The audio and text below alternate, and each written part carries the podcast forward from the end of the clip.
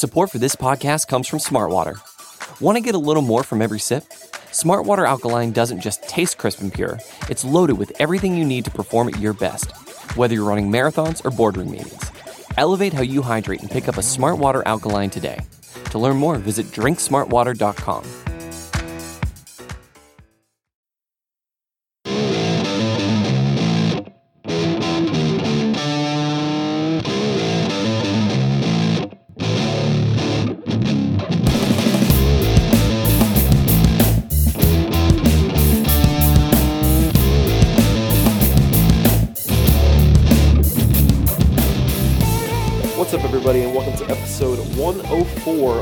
Chop podcast. I am your host, Brad Rowland, and joining me for the first time in a while, actually. It's entirely my fault that he's not been here in a while, but it's nice to have you back, my friend. Uh, joining me is Eric Cole. What's up, man? Hey man, I was here. I was here for episode 100. I mean, it's only what? That's like a month, man. It's a long time. Well, I mean, I guess for me, it's kind of a long time, but Yeah. you know, I mean, there's we've we've had a lot going on, and you know, you had Ben and then Scott. I mean, you know, you're, you've got you've had some people, you had things going on. I'm I'm I'm just here when you need me, and I'm happy to be here now. Uh, you're, my, you're actually my boss now, which we could talk about, or probably not talk about, but it's, that, it's what I mean, I mean, yeah, I mean, I I guess you know, I'm not I'm not, I'm not really sure what.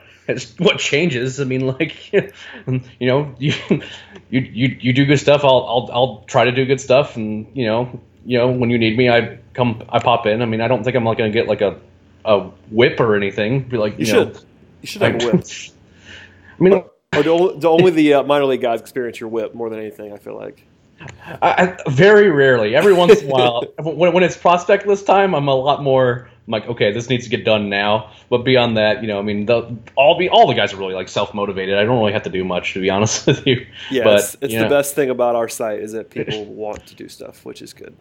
Yeah, Um, uh, I did. I did ask for like one of those like uh, those, those like sheriff gold stars for like a deputy thing. Oh yeah, that's but uh, uh, still negotiations for that. But you know, other than that, I mean, it doesn't. It really doesn't really change much from the day to day stuff. I just have a different title these days. Absolutely, uh, and uh, we can we can actually talk some Brave stuff. Obviously, that's what we're going to be here to do. And uh, amusingly, I wanted to start with the Ronald Acuna Hatgate because um, Yes. this all hit after I did the podcast last week with Ben. So uh, it's all new, even though it's not new to anybody else anymore. I've not addressed it in audio form. Uh, obviously, lot's changed. There was the initial report that was out there that spurred a lot of uh, interesting reaction. And then there's been some walking back um, on the Brave side to like of sort of damper it down and say it wasn't a big deal, all this fun stuff. Where are you at with Ronald Acuna Hatgate? And by the way, I hate using the word I hate I hate using the gate uh, thing because it's not actually what it should be. Watergate was a hotel uh, or a conference center. But I still, I still think it's that. hilarious. uh, yeah, go, just go. I mean, I'm, I'm just going to tee you up and say go. Okay, so the initial reactions I sort of understood because this started from a Mark Bowman article, which for about two paragraphs made it sound like the Braves had sat Ronald Acuna down and were like, "The way you act and dress is not the Braves' way, and you need to alter your behavior and alter the way you dress." And that's just not what happened. And like, just kind of once I like kind of that initial reaction of like, "Really, is this what we're talking about?" I'm like, I don't think this is any different from what any rookie or any baseball player for the Braves or a lot of teams, you know, have like have to put up with in terms of like dress code things and things like that. It didn't make much sense that he was being targeted for it, but I think a lot of people took it that way, and I could see from a reading of it why they thought that. Like, you know, like this is something that the Braves are actually devoting time and effort and attention to.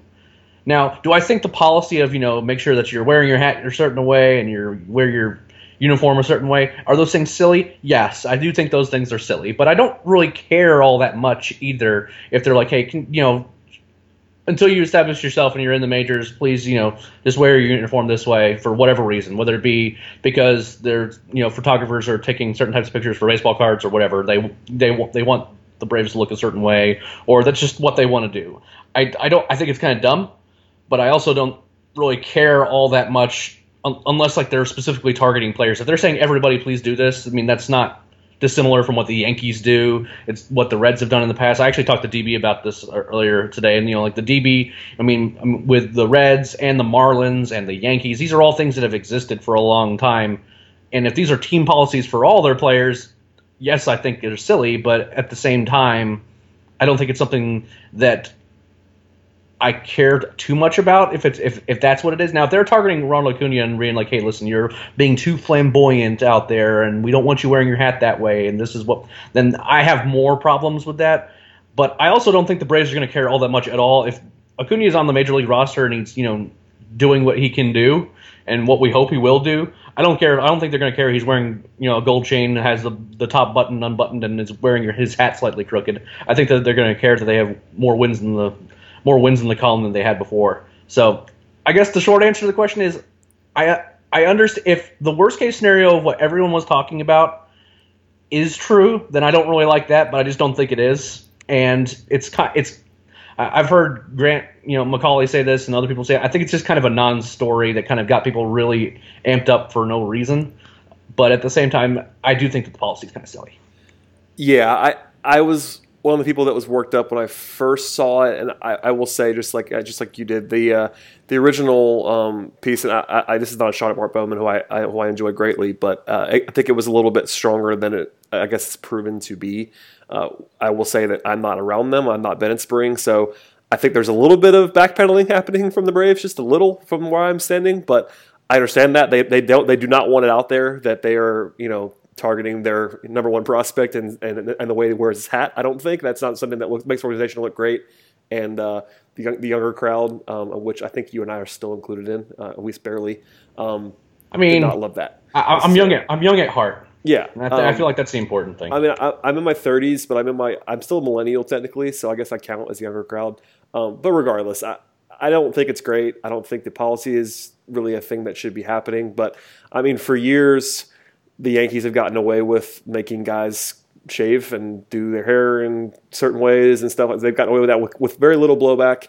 I think if the Braves uh, hadn't just gone through the massive scandal they went through uh, and the quote Braves way hadn't imploded on itself, they probably would have gotten a little bit less reaction. That's my, I, re- I, re- I really hate that phrase. Oh, I know. I, mean, that, I really do. But and I think part of it is that because, and I agree with you, I hate that way as well. I hate that phrase as well. Um, I think this hitting just a few months after that makes them look even sillier um, in a lot of ways, and that's that's probably nitpicking, and that's what we do on this podcast is nitpick because it's a, an entire podcast about one professional baseball team. But exactly, sure. Yeah, I, I think it's silly, and it's it was not a great look.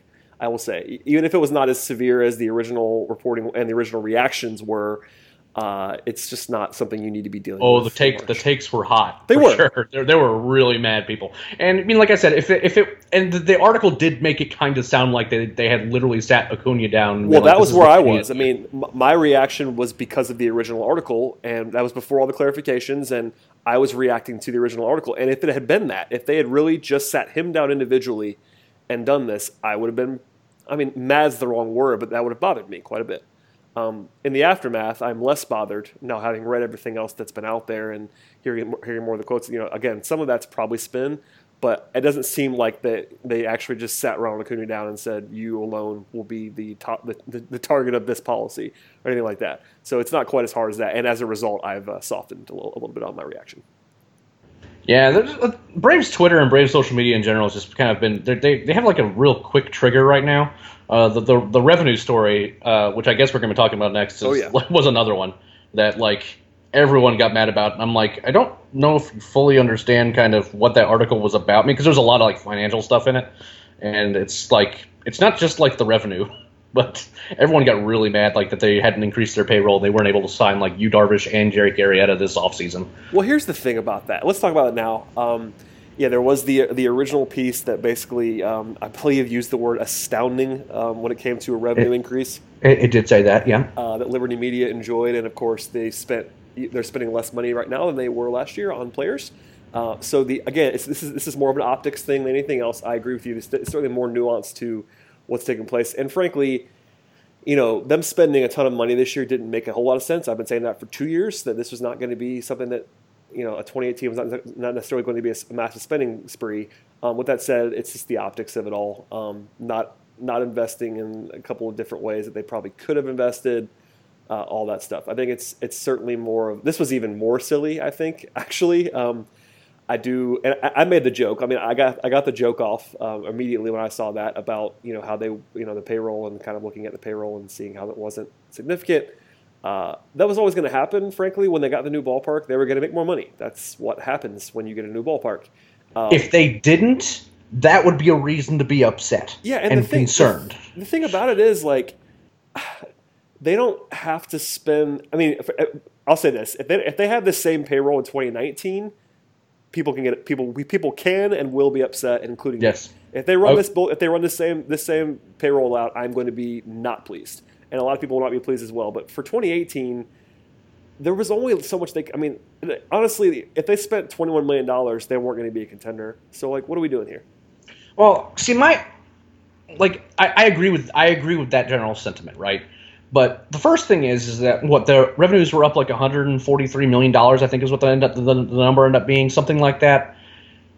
But their their debts and the like operating expenses went up a bunch too because there's the battery to operate and there's also like a brand new ballpark that they're having to like pay down you know pay down debt on and things like that. Just because that's what happens when you build a big giant facility there's just more operating expenses and money. You have you have to make these payments. You have to you know you have to pay down debt you can't just be like okay we're just going to pocket all this money and then you know this debt that, that is required to you have to take on to build this mixed use facility you can't just not do anything about that, and that can't be in your financials. If there was the biggest problem that could have happened is if like a financial statement came out that revenues did not go up as much as expected, and there was still going to be these operating expenses and debt that we knew about ahead of time, because that signals a long term problem in terms of how much revenue is coming in. What you want as a Braves fan is there for the revenue there now, so that way when this debt is paid down and they kind of you know fine tune the operating expenses and they kind of figure out exactly things like simple things like staffing and things like that. You you want them to kind of like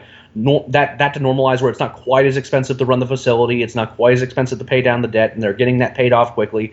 Then that revenue is more easily reinvested into things like payroll. I would have been much more upset if they're like, we really didn't make as much money as we were, we were thinking we were going to make from this new mixed use facility and would you know increased ticket sales, et cetera, et cetera. We got the good part. The other part was a known commodity, but everyone got really upset because like they just forgot that you know this debt part existed. Um, the other problem I have is I don't really like this free agent class. I mean, Mike Moustakas, I you know he's fine. You know, I'm sure a lot of people want the Braves to sign him, but I mean, there's it's not like the Braves are the only ones standing pat this offseason. I don't know if you're aware, but there's basically like a pretty good baseball team that could be fielded right now of free agents that are just having to practice by themselves down in Florida because there's they're not signed yet. It's there's uh, there's and there's a lot of reasons why I'm, sure that's been we've we've touched on that and other people have touched on that as to why these free agents aren't getting signed and there's a lot of weird things happening in terms of the free agent market now. I'm just not that thrilled about it. I mean, I, the the best players were probably Yu Darvish and Jake Arrieta, and both those guys are going to be kind of on the wrong side of 30 and are looking for big contracts. There's J- the JD Martinez deal where he got a bunch of money from Boston, and he kind of has his own warts too in a lot of ways. And you know, there's a whole bunch of Scott Boras clients, which kind of complicates everything altogether. This isn't a free agent class I was super interested in anyway. I mean, the the one guy that people kind of really wanted was Mike Moustakas, or to a lesser extent Todd Frazier, and I'm not sure that the Braves didn't make a better offer to Frazier but unfortunately, he wanted to stay around New York City because that's where he lives. That's where his family's from. That's where he wants to stay. And what I think it was very likely that he was just going to stay there regardless of how much money the Braves were going to offer him, or any other team for that matter. So I don't think this is a case of the Braves and just not wanting to spend. I think that they decided that the best thing they could do is to get Matt Kemp's money off the payroll, off their payroll, take on this this 2018 money with Brandon McCarthy and Sean Kazmir and the, and the Adrian Gonzalez deal just to put that money on their payroll, and that way the next free agent class, which is miles better, as for as of now, I don't mean there's extensions could still be signed, I guess, but once that happens, if they're not players in that market where there's a ton of good players, they have a bunch of free money and they still don't spend it, feel free to be upset. Because that that, that is the stated reason as to why that they made the moves that they did. But as of now, I mean, I wasn't super interested in participating in this free agent market anyway, and that seemed to be a general consensus that yeah, this market isn't great. Not sure why you'd want to deal with it anyway. But as the offseason went on, people became more and more impatient, and you're kind of seeing a lot of that now. And I'm just, I don't know, I'm I'm I'm perfectly fine with the state of the pay, the payroll and what they're what they're doing right now. But you know, when the tw- the next offseason comes around and that they're still being quiet, not doing much with trades or free agents, then my opinion will change drastically. Yeah, that's what happens. I mean, people get impatient, and that, that was always. I think we talked about it probably in like October, November. Like, just wait till March, and everybody will be furious they didn't spend money, and they didn't spend any money. Uh, granted, I would. I, I thought that they would probably sign someone, and then they didn't do that, which makes it, I, I, think, more understandable that the fan base got a little bit uh, antsy. But the fact they didn't sign a single major league free agent is interesting in a lot of ways. Um, well, yeah, but I mean, how many how many teams in Major League Baseball have signed a major? Oh, I'm with you. Not that, I mean, yeah, I mean, like like like no one. I mean, like the Twins. yeah, I mean, I'm, I'm, I'm okay. I, as you said, I'm with you. I, I think it's totally fine to not uh, want to invest a lot of money in Mike Moustakas or somebody of that ilk. Like, it's totally fine. Maybe the market's not there, and I, I get it. Um, you don't want to overpay. I would be I, am I'd be much more upset if they if they sign a bad long term contract right now than than I am that they didn't do anything. Hard so, agree. Hard yeah, agree. We can get off that. I just wanted to at least bring it up because uh, people were upset and mad online, and here we are. Yep. Uh, all right, let's get into some actual stuff. Uh, quickly, if we want to run through this, I'm not sure if you even have a take on it or not, but MLB Pipeline released their uh, farm rankings this week. The Braves are number two on the list, which to my untrained eye seems fine, but maybe you have a hot take and I don't realize it. Um, I, I, think it's fine. I mean, I, I do think that the Braves are the number one farm system, uh, just because I, I'm more comfortable in the top end talent that the Braves have versus a lot of the the talent that the Padres have is is pretty far away. But Fernando Tatis Jr. and Mackenzie Gore are both really really good. Uh, you're talking; those are two guys who are potential like number one prospect candidates soon. So I mean, they, they, they have arguably as much depth as the Braves have. They have a ton of pitching depth. They have some really good position prospects too. That if those are the two teams that whoever you have one or two, I'm completely fine with. Uh, I would have had more problems if they had put the White Sox in like at number one or something like that, just because they have like two top ten guys, but maybe nothing else after that, uh, or at least not not much that I'm particularly excited about. But that it's th- those both are very very good farm systems. Uh, it's also worth noting that the Braves are number one on most other rankings, and I think that if you ask those other publications, they would probably say, "Yeah, those are." I mean, you're, you're that's the tier. It's the Braves and the Padres, and probably after that, it's the, like the White Sox and the Yankees and a few other systems.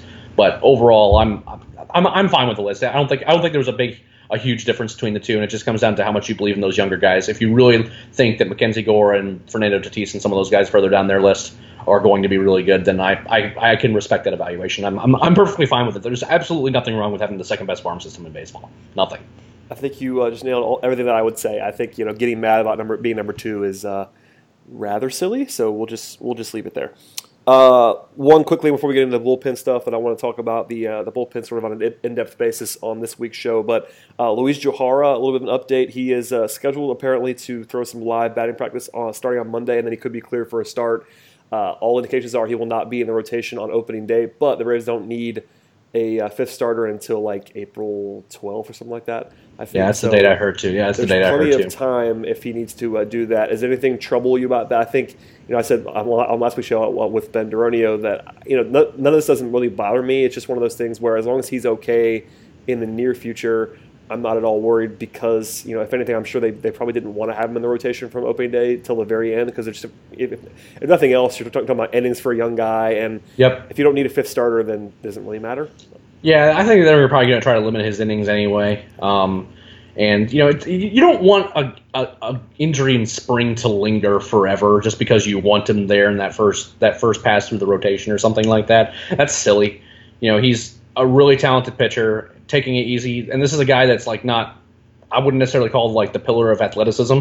Um, so you kind of want to just kind of make sure that he's good to go and has plenty of time. He's a finely tuned machine, Eric. Come on. Uh, well, I mean, we could, I guess we could talk about you know what kind of machine he's a pitching machine he he yes. he he, he, he, throw, he throws really hard and his slider is awesome but i mean I'm, I'm i'm not sure if i'd like you know put him as the most athletic player on the braves but i'm i certainly want him pitching for us and i want him to have be completely right doing it uh, and you know things like groin like groin injuries back injuries hamstring and stuff like that let those heal because we've seen injuries in spring like linger until like midsummer just because they want to get them back on the mound. I'm perfectly fine with them going slow with going slow with Gohara and just making sure that he's he's good to go uh, and and healthy. There's, there's no reason to rush. You know, his first his the first his first start's probably going to be a pretty short one. Just to, again, just just take your time. It's spring.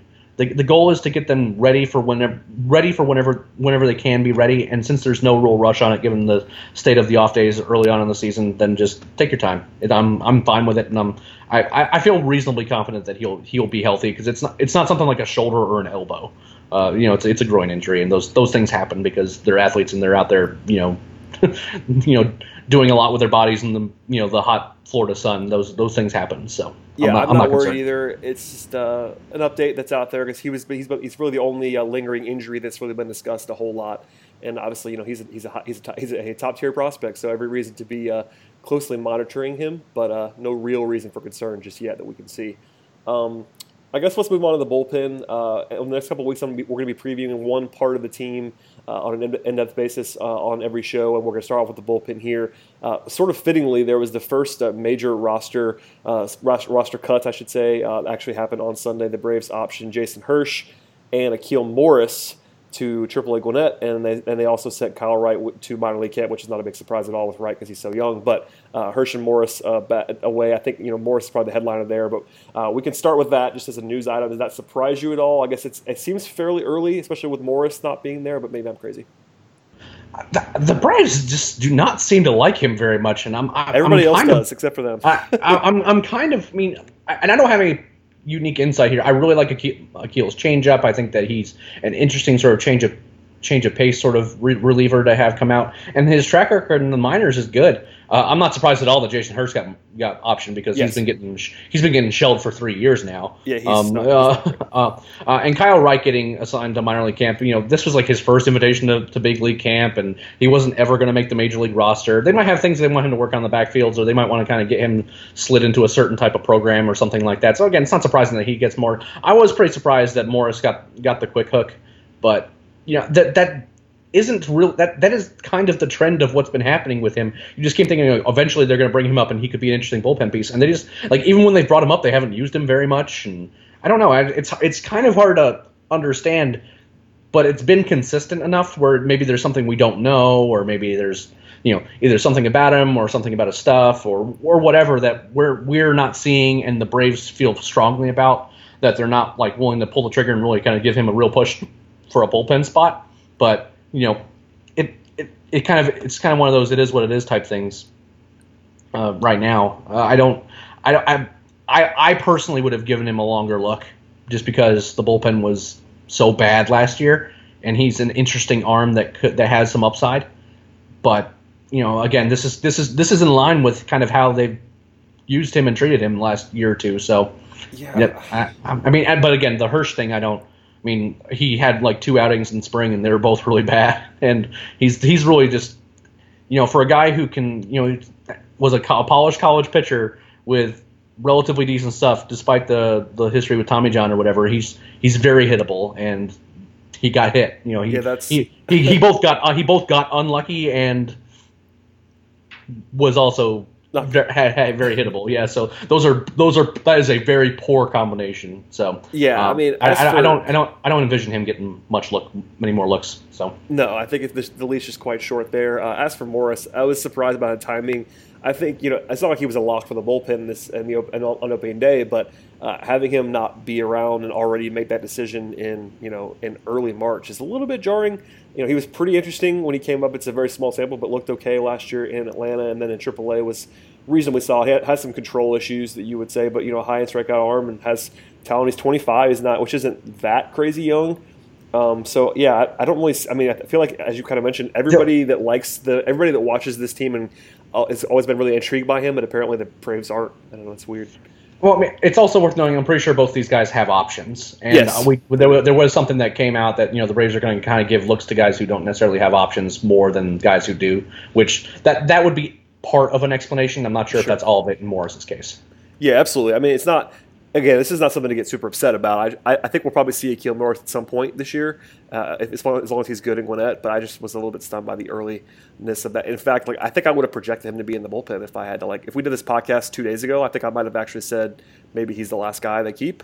Um, apparently, that was not close to being true. so uh, there you go. Yeah, yeah, yeah. Uh, all right, let's just go through the bullpen here. We'll start with the uh, the easy uh, sort of lock guys, and that's Arodys Vizcaino is going to open as the closer by all indications. Uh, we talked about this a little bit last week with Ben, um, but I mean, no matter how you feel about the closer role existing, uh, Brian Snitker seems to want to use it in the traditional sense that we see always has since he's been the manager. So uh, let's talk about Arodys a little bit. What do you expect from him this year? He's been really good most of the time when he's been healthy. There was injury stuff, and he's, you know, I think he's probably a, a, a probably a trade candidate this year. If I have to say something about him, other than the, the fact that he's pretty good at pitching when he's actually healthy. Yeah, I mean, I think I think I think he is pretty good to pretty good to really good is kind of the range he generally falls in. Uh, staying healthy is going to be the biggest thing. They they they, they have really used him a lot well, when he is healthy. So it's that's something to kind of monitor, especially if if his usage is kind of going down. You wonder if maybe he has some like lingering injury stuff. He you know has had Tommy John. He's but he he's certainly missed time before. But when he's been pitching, I mean he's he's a very solid to good bullpen piece using him, I mean, the, the closer role. I mean, these days you just kind of want your best reliever late going against the best hitters and you know making it work. But I, I tend to agree that he could be very easily be a trade candidate. I know he's been kind of targeted in trades in the past, and with the Braves having AJ Minter right there, assuming AJ is healthy and good to go, I mean, he's been really good this. I mean, AJ's been really good this spring, and Viz is a kind of a guy that could ultimately see himself as being replaceable, but maybe could actually garner a decent return, especially if the Braves start getting active on the trade market, which is possible once the, the Braves get a good handle of what their assets are and what Anthopoulos who they who he wants to keep and who he doesn't, uh, et cetera, et cetera. That he's definitely a guy that could kind of be flipped for an asset uh, later on, and you know you'd still have a guy like AJ Minter who could just slide right into that role. Yeah, I've thought a few times in the past that Vizcaino was a pretty easy trade candidate, and the, and the Braves never done it to this point. So we'll see if they actually do. He's pitching well this year, but I think uh, if anything, you know, he'll be. They're going to start paying him pretty soon, which you don't probably want to do necessarily with his history. Not that he's not, again he's been good when he pitches, but uh, not always the most durable guy in the world. So you know, we'll keep somebody to keep an eye on in the future. Obviously, he's going to be uh, around prominently to start the season. Uh, you mentioned Minter. You know, people, you know, with with and with, with good reason, are really excited about AJ Minter. Do you think he's a future closer candidate? Again, closer in quotation marks, but the fact that he's left-handed, people will scare some people away. I think he's, you know, his stuff's obviously awesome, but by the end of this year, if if Vizcaino wasn't there, do you think that's he's probably the logical candidate to keep, to claim that role if they were to trade Vizcaino? If he's healthy, yeah. Um, I, I really, really like Minter when when he's on the mound. He's fun to watch. He's really hard to he's really hard to, to, to hit against. I mean, even as a lefty, I mean, I don't know what you do against that slider fastball combination, regardless of what, what. Yeah, I mean, if when he's on, I mean, it's not like his lefty righty splits or anything that's like particularly concerning. He just gets everyone out. He struck out a ton of batters when he in, in his first look at the major leagues, and I, I don't see them going, okay, well, I know he's going to throw, you know, this really good slider, so now I'm prepared for it. I mean, if it's a good slider, you just have to hope that he messes up because if it's really good and he's throwing, you know, mid to upper 90s with a fastball too, I mean, good luck. But the the thing is him staying healthy. He had health issues last year. He has he had Tommy John his last year in college, so it's you know it's something to to monitor and keep an eye on that he is getting out there and as it, his workload increases that he's holding up. Now if he's holding up after you know like mid, by mid season and he's holding up and he's you know keeps doing what he what he does, then the the idea of like trading trading Vizcaino makes more sense and all that other stuff. But you know I, I see him being able to slide into that role assuming that he stays healthy.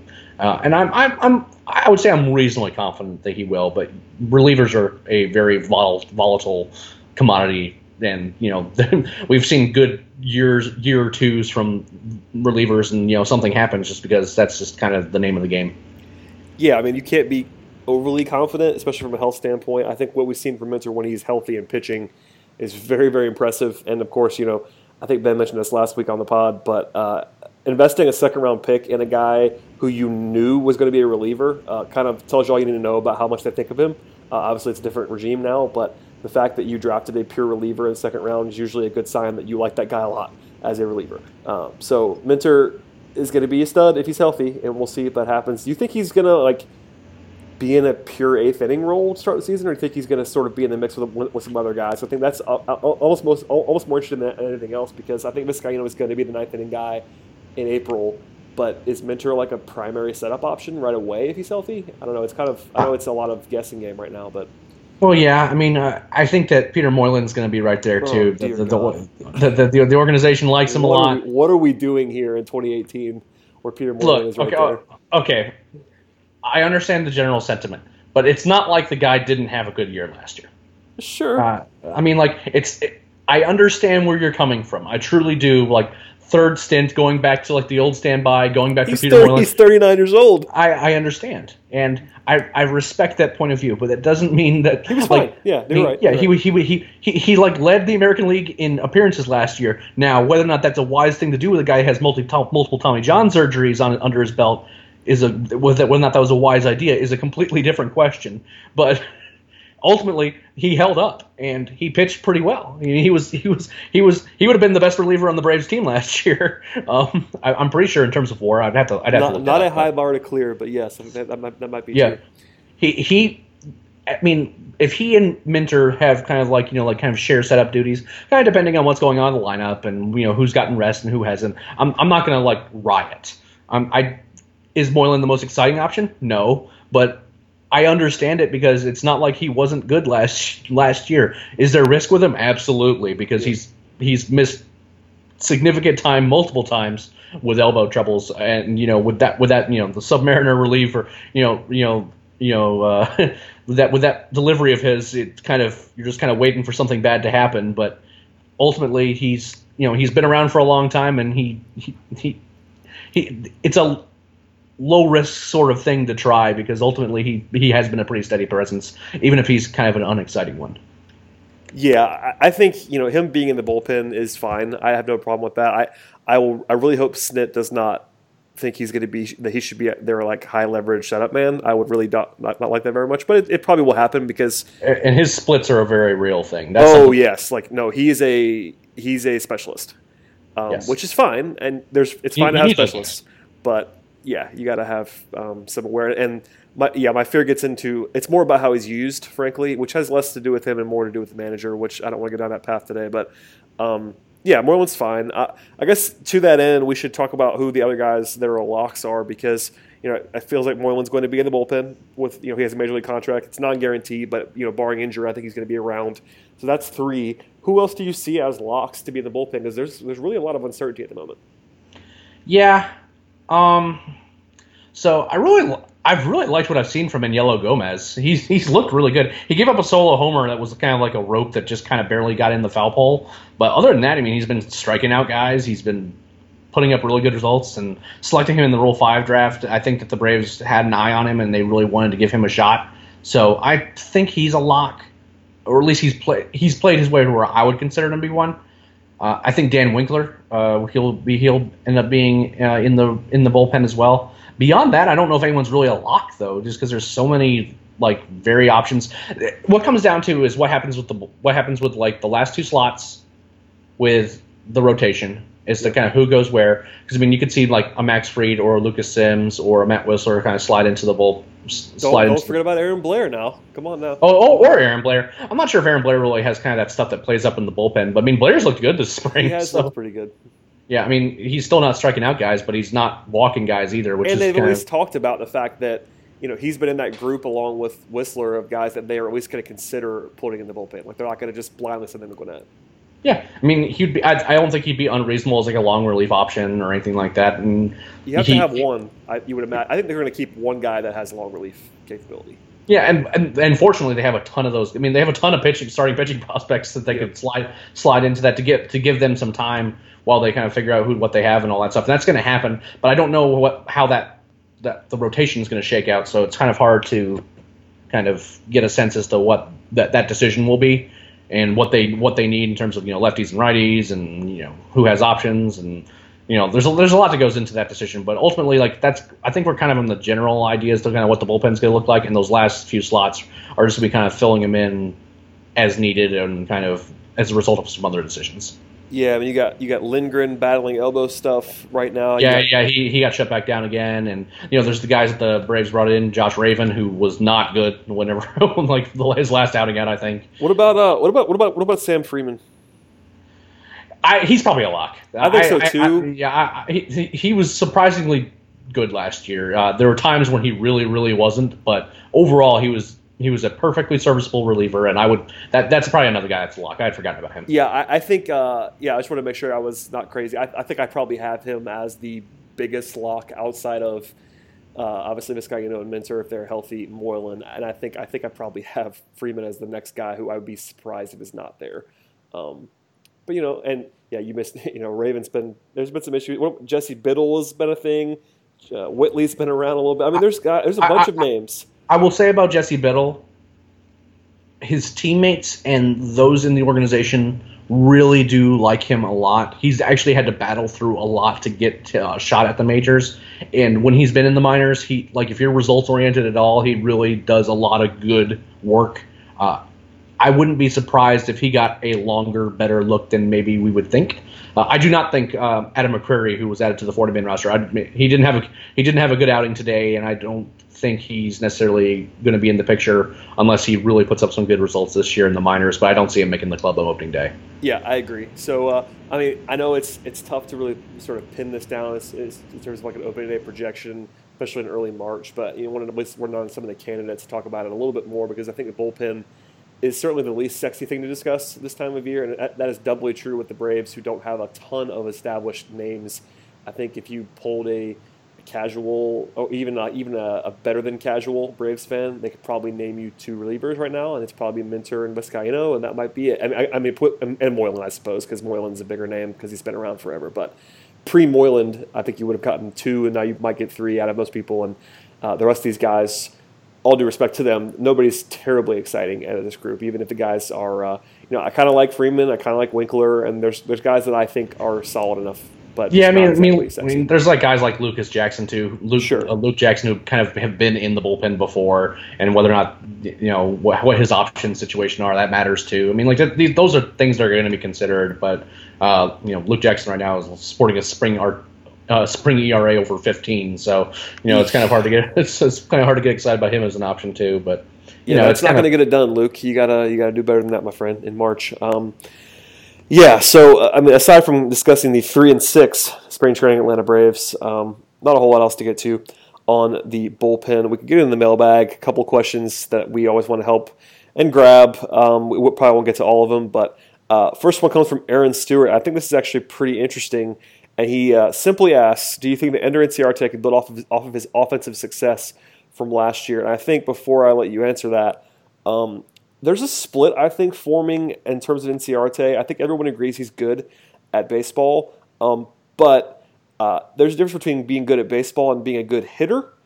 I'm I'm still not convinced he's a good hitter. You know, he's been he's been league average the last three years. 100 WRC plus his final year in Arizona, 97 his first year at the, at the Braves, and 100 last year. So that's pretty much definition of league average hitter, which is, by the way, all he needs to be. But at the same time, I think there are some signs to tell you that he isn't this a huge offensive force either. So, what are you expecting from him this year? I guess it's probably the easiest way to ask this question.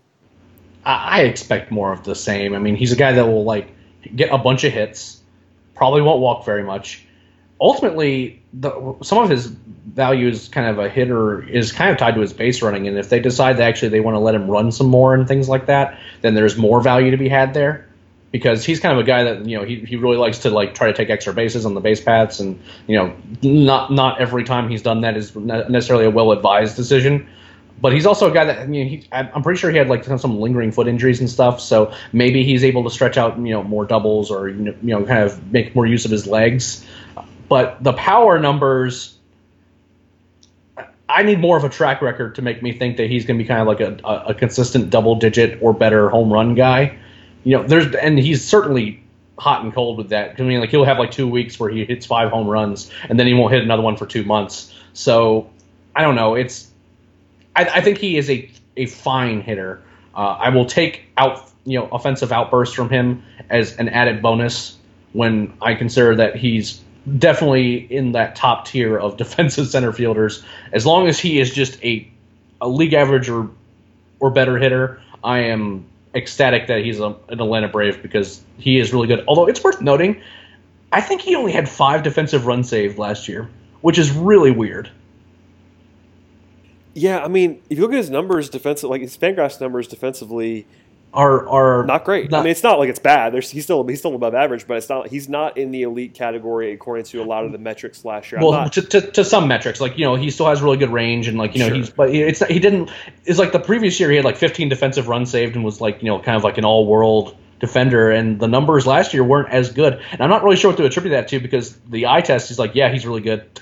You know, he, he does everything that you want him to do. So I don't know. It's kind of hard. It's it's kind of hard to parse sometimes, but I also know like defensive metrics can be a little wonky sometimes. So yeah, I mean, I'm not worried about his defense at all. No, uh, no I think the offense last year, I think, is a reasonable baseline-ish to you know 304, 350, 409 slash. You know, 409 was a career high. It was he had 408 in, in Arizona his last year. That's in Arizona though at Chase Field. When so I think you know if you got what you got out of him last year, that would be a win. Um, yeah. So that's kind of what it is. I, I don't think uh, Ender's not going to be necessarily ever going to be a great offensive player. He doesn't need to be. Again, like I do think though it's important to note like a lot of Ender's value in the way that we talk about him. You know, he's a good player regardless, but a lot of his value is the fact that he's wildly underpaid. So he's an even better asset than he is an actual player.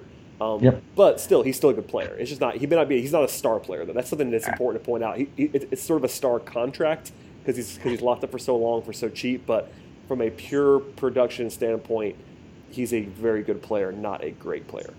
Yeah, I mean, and I that, and he's also the kind of like super streaky player that I could see him putting together like a really good year, right? I don't necessarily think that's gonna be like 2018, but I could see him like having like a really good career year where you know he's like you know his usual defensive stuff and like kind of gets you know has some like bad things happen where all of a sudden he's like you know maybe like snags an MVP vote or two, but I don't think that's necessarily who he is as a player as a baseline. I think he's just I think he is a good to above av- uh, an average to above average hitter and an extraordinarily good defender, and that is a guy that, especially given his contract, that is a guy that you want on your ball your ball club because that is not an easy thing to find. It is not. Yeah, no, absolutely. I, I like Ender a lot, and I will cape for him on a regular basis. I, I want him to be a Brave forever. I, I, want him to be a Brave forever, for sure. Yeah, absolutely. So uh, I'm in on Ender. Hopefully, that, hopefully that answers the uh, question to some degree, and uh, we can get to the next one, um, which comes uh, from Patrick Mollett. He asks if the Braves weren't weren't terrible when Mike Foltynewicz arrived, would he already be in the bullpen, and how valuable could he be in the pen with the stuff that he has? I, am more interested, honestly, with the second part and how you think he would actually play in the bullpen. Uh, the first part, I think people are sort of overrating how bad he's been, quote unquote. He's not been that yeah, bad. He's, he he's he has not he he has not been he has not been that bad. The Braves have been patient with him, but I think that that's justified. And, and I don't think he's, way, like, I, he's, he's, he's basically just been a league average fourth, fifth starter, which is not yeah. great, but it's like he's been he's, he's been a positive contributor every season. Like he's not for, especially especially for you know a guy having his first couple years in the league. I mean that's not that's not unusual or weird.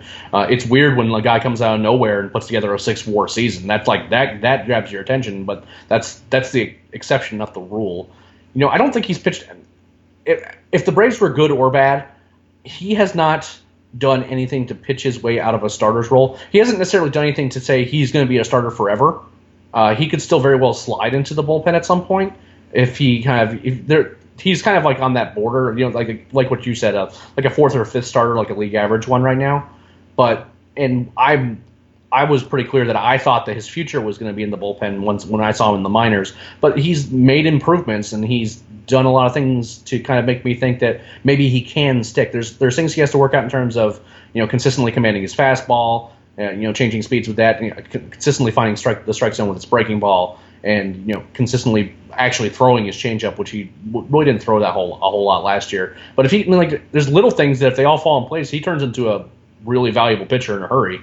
And I don't necessarily I mean it's not like he hasn't been able to, he, he's he's been healthy except for the weird, you know, thoracic outlet, you know, syndrome thing that he had, and he is going late in games. You know, he's getting more and more, you know, he's getting efficient, more efficient, even if it's at a slower rate than maybe I would be happy with. But I'm, I mean, I'm happy with.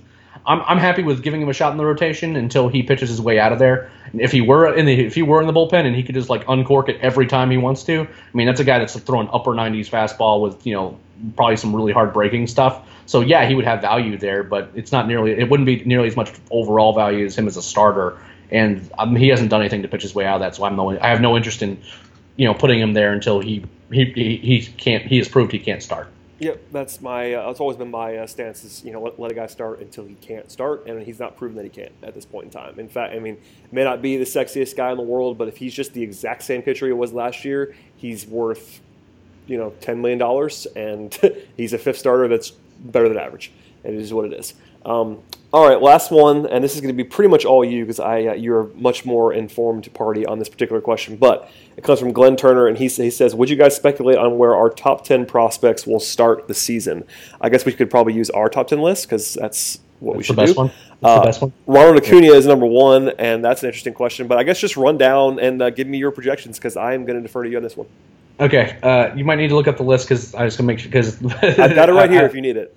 Okay, yeah. Uh, so Ronald Acuna, I, I would be shocked if he didn't start at Gwinnett for service time reasons. Uh, as you've seen in spring training, he is quite good at playing baseball. Uh, Except, he is except for that one he- guy who doesn't like him. Oh God, we're not, we're not, we're, we're, we're not, we're, I'm, I'm, we're not doing this Moving today. along. We're, not, we're, we're, oh, you're trolling me. Goodness gracious. Um, so he, uh, he'll. I would be shocked if he didn't start the year at Gwinnett just for service time reasons. And it's basically as soon as that he get the extra that extra service time, that extra year of control, I expect him to be with the Atlanta Braves. Uh, after that, uh, we have Kyle Wright Yep. who I imagine will be a double A. That sounds right to me. Uh, but there's a, there's come some vi- some variance there because he had very limited innings last year, and then I mean, where he starts ultimately doesn't matter very much because he's probably going to move quickly. Uh, he, and it might not even matter how great the initial results are. They just might want to give him some time and then move him up and then move him. And I imagine he'll end the year at Gwinnett, but uh, probably at Mississippi. I- If I guess he could have a cup of coffee at you know with the with the Fire Frogs and then you know move up quickly from there. But my guess is Mississippi. Uh, Mike Soroka will be at AAA Gwinnett. Your boy. Uh, oh, fun fact: got got Miguel Cabrera looking on what was reported to be a 97 mile an hour sinker. No Uh, way. Yes. No Uh, way it was and- 97 miles an hour. Okay, No and way. now now now people were telling now I I got this from a source that would know I believe you. that and it wasn't from the the stadium gun. Now, stadium guns are like notoriously yes. hot or cold, and and and they don't always stay consistent. But uh, now, if he's if he's throwing 97 mile an hour sinkers We can all with his with, with, with his with his command, his changeup, and pitch ability, good luck everybody in AAA Gwinnett. Good luck in the International League because he's going to be doing some work. Um, Yes. But anyway, uh, be at AAA Gwinnett. Uh, number four, Gohara. Uh, he'll be with the Atlanta Braves. Number five, Kolby Allard. Uh, he'll be at AAA Gwinnett. Um, you know, he has some, some questions to answer about some velocity stuff uh, that's kind of come out this offseason. The, the, there has been, whenever I was, I, I never put a radar gun on Kolby, but my understanding was always he was kind of living into that like 90 to 92 range. But it looks like some scouts had seen him kind of sitting more, yeah, in high high 80s, which is, you know, is it a concern? Yes. Am I super concerned? No, but ask me again at midseason if he's still kind of bat- battling to get his velocity back up and kind of getting getting to having a above average to plus fastball. If then I'm more concerned. But ultimately, you know, for a guy who like had a career high in innings last year and is just getting warmed up this spring, I'm not super concerned about it. And it's not like Kolby's looked bad against major league pitcher, major league hitters in the spring. He hasn't hasn't seemed overmatched at all, and he had a really good year at Mississippi. So um, I'm I'm not super concerned, but ask me at midseason whether or not that's going to be a greater concern and how he deals with the guys at AAA who are kind of seasoned hitters who know how to hit, you know, average fastballs. That's that, that that's I'm reserving judgment on that, but he'll be at Gwinnett. Yeah, I think I think real quick before we, go, before we keep going, Allard. It, it's a concern if he's going to if he has to live in the high 80s. But by the way, it, all that does is limit his ceiling. He could still be a major league pitcher in the, in the high 80s because of the way that he can do everything else. Ag- Agreed. He, really he- he has better control than he's given credit for. Right. Uh, okay, moving on. Uh, number six is Austin Riley.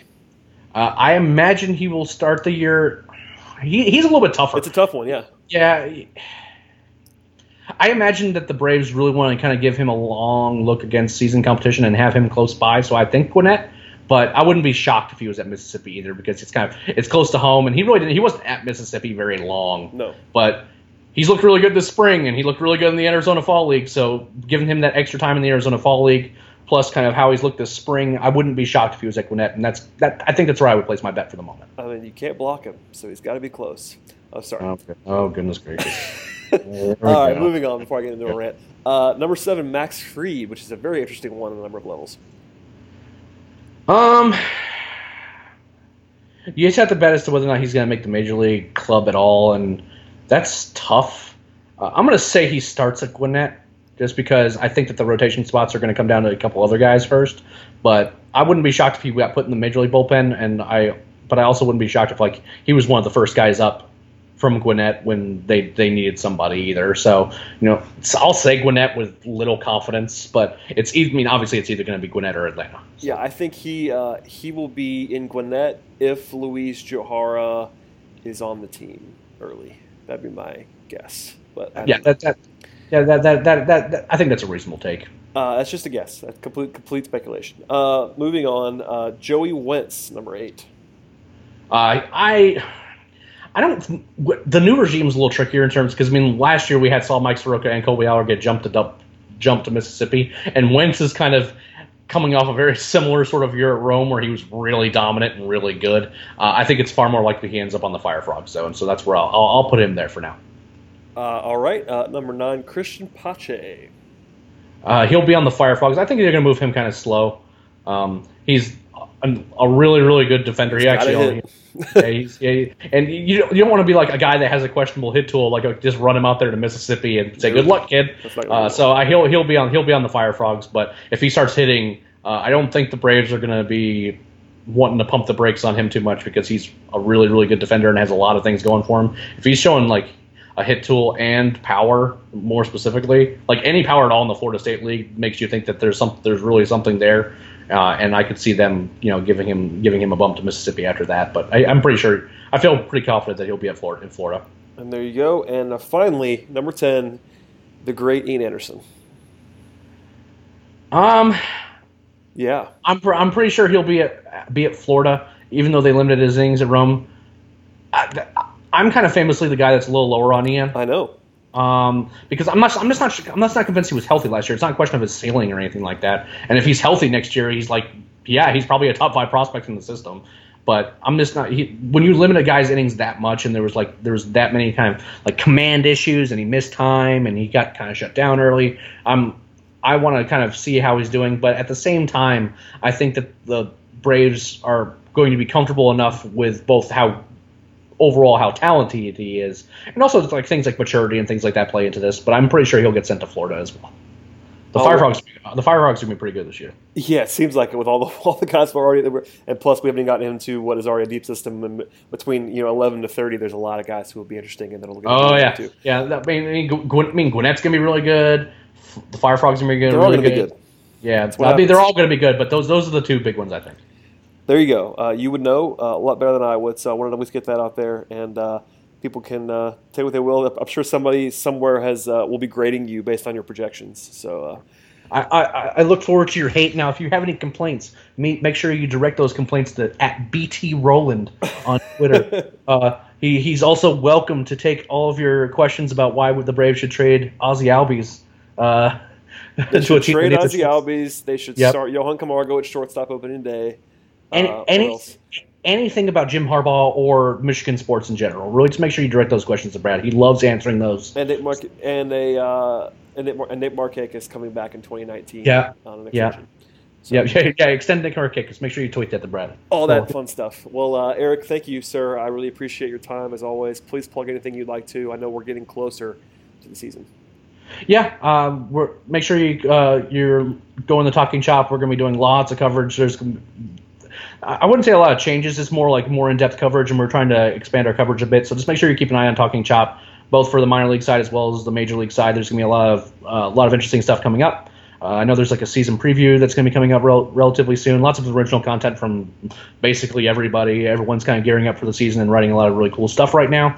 We're going to start cranking up on Road to Atlanta again soon. I think the next episode we're going to do, which hopefully will happen in the next week, will be uh, about you know, but previewing rosters once we kind of get into a few more cuts. I think is what our ultimate goal is. Like once a few more cuts start happening, we kind of get a sense as to where guys are going to end up going. Um, and but Road to Atlanta, the podcast that I co-host with Gaurav and Garrett, we're going to be cranking up and trying to and really trying to get more into a weekly routine with that one. Um, beyond that, you know, just keep just keep reading Talking Chop and keep keep supporting us because it's actually been kind of crazy that like we've been doing this for as long as we have now, and there's still people that are willing to put up with us, and we really appreciate it. It's awesome. Um, and this is going to be a really fun year because there's going to be a lot of really fun young players on the, the, Braves as well as a really good farm system follow along too. So there's going to be lots of interesting things to talk about, and this is going to be a really interesting year, and we're going to have a lot of fun covering it.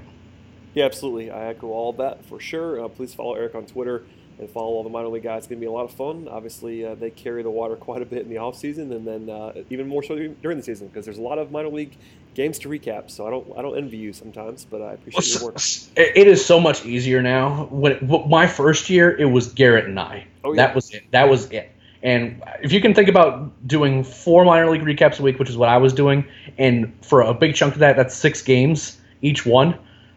I, that that was pretty brutal. But now I'm pretty spoiled. I mean, I've got you know, between Garrett and Matt Powers, Rob Vidak. Now we have uh, Aaron Houston. Uh, if you follow her, uh, Talking Chop, that's going to be that's Sparhawk, who was in the, the the in the comment section who's very active. He's wanting to help out on that. And there's other people that have been shown interest in helping out with minor league recaps and things like that. Uh, Doc Herbert just joined the the staff as well. He's he's interested in doing minor league recap stuff or stuff on the minor league side when when necessary. I mean, I'm really spoiled now. I mean, it's there's a lot of people who there's a lot of people who want to write and are really good and self motivated. It's it's it it the it's definitely less. It feels less grindy now, and it's a lot of fun because there's a lot of different viewpoints, and ultimately we kind of it helps. It just helps the overall end product because I don't think any one person has the monopoly on good ideas or good opinions. And if you're if you everyone comes in with an open mind and there's and with the same stated goal of coming up with the correct answer or at least something smart to say, then good things happen. So.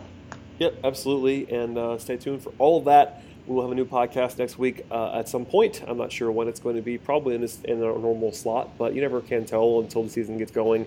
Once the season gets going, we'll be uh, definitely more into the Sunday uh, night groove because that's just the time when the podcast makes sense. Uh, the, the Braves uh, often play games on Sunday afternoons, giving you time to be caught up and uh, a little bit of a longer window to catch the podcast in an updated fashion. So that's why we do what we do at this point in time, and I appreciate everybody listening.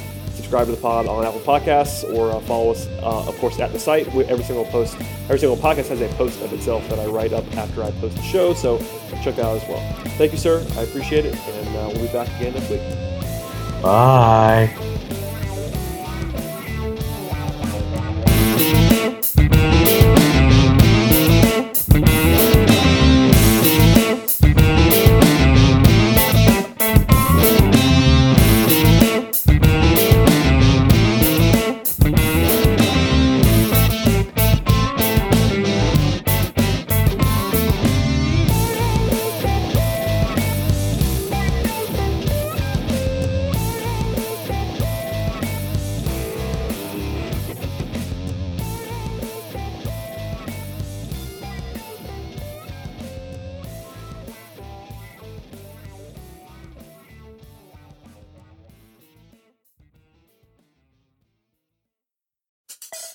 Support for this podcast comes from Smartwater. Want to get a little more from every sip?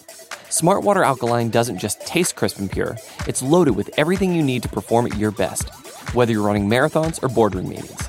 Elevate how you hydrate and pick up a Smartwater Alkaline today. To learn more, visit drinksmartwater.com. Support for this podcast comes from Smartwater. Want to get a little more from every sip? Smartwater Alkaline doesn't just taste crisp and pure, it's loaded with everything you need to perform at your best, whether you're running marathons or boardroom meetings. Elevate how you hydrate and pick up a Smartwater Alkaline today. To learn more, visit drinksmartwater.com.